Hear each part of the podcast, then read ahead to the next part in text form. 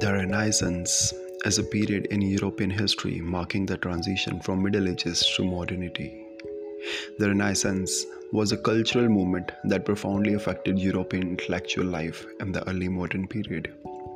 Beginning in Italy and spreading to the rest of Europe by sixteenth century, its influence was felt in art, architecture, philosophy, literature, music, science, technology, politics, religion, and other aspects of intellectual inquiry.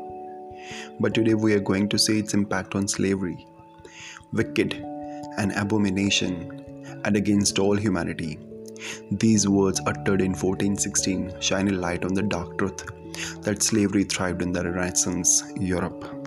As a slave said in twelve eighteen, I sold myself of my own free will as a slave to son of Placius for four and a half gold coins, valid until my death, so that he can do with me as he pleases. It is a typical sale contract reminding us that slavery was a common phenomenon in the late medieval period of Europe. From Dubrovnik in the modern-day Croatia around the coast of Italy, France, Spain, up to the Porto in Portugal, the archives are full of legal contracts about slave sales. In thirteen sixty-seven, a woman named Christine was sold in Marseilles. The purchaser told that he could have her, hold her, give her, sell her, exchange her, and do all that he pleases with her. Enslaved people from a range of regions like Russia, Bulgaria, Turks, Greeks, Albanians were sold via Black Sea. In Barcelona, Spain, twenty percent of the households had slaves, and in Genoa, it's thought that female slaves may have made up to ten percent of their age group.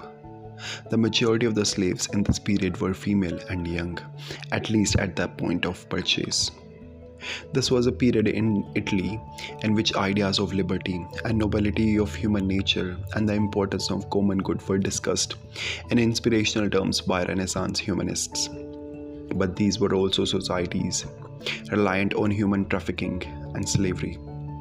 The hypocrisy is striking and did not entirely escape contemporaries.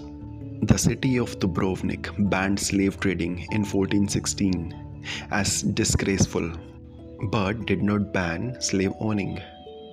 Now the question arises, were slaves able to set themselves free? Well, there were two ways they could do so.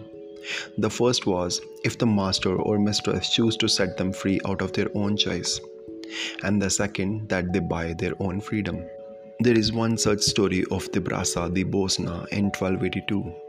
She had not saved up enough money to buy her own freedom, so instead she sold her own sister.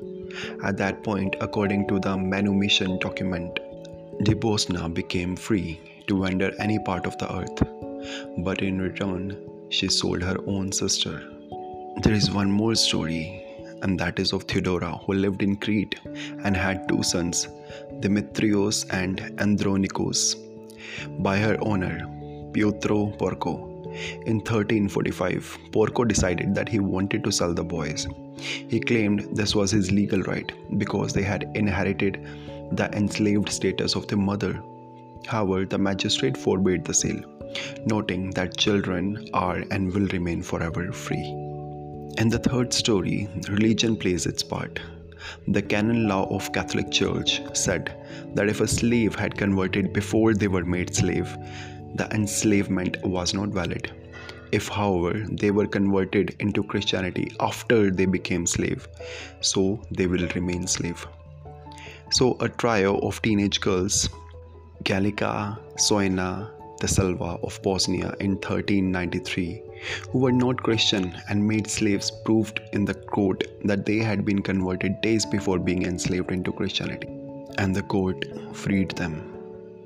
So in the end, we can say that Renaissance had come, but for the affluent section of the society, and those who were poor, they had not seen the face of that child called Renaissance. Thanks.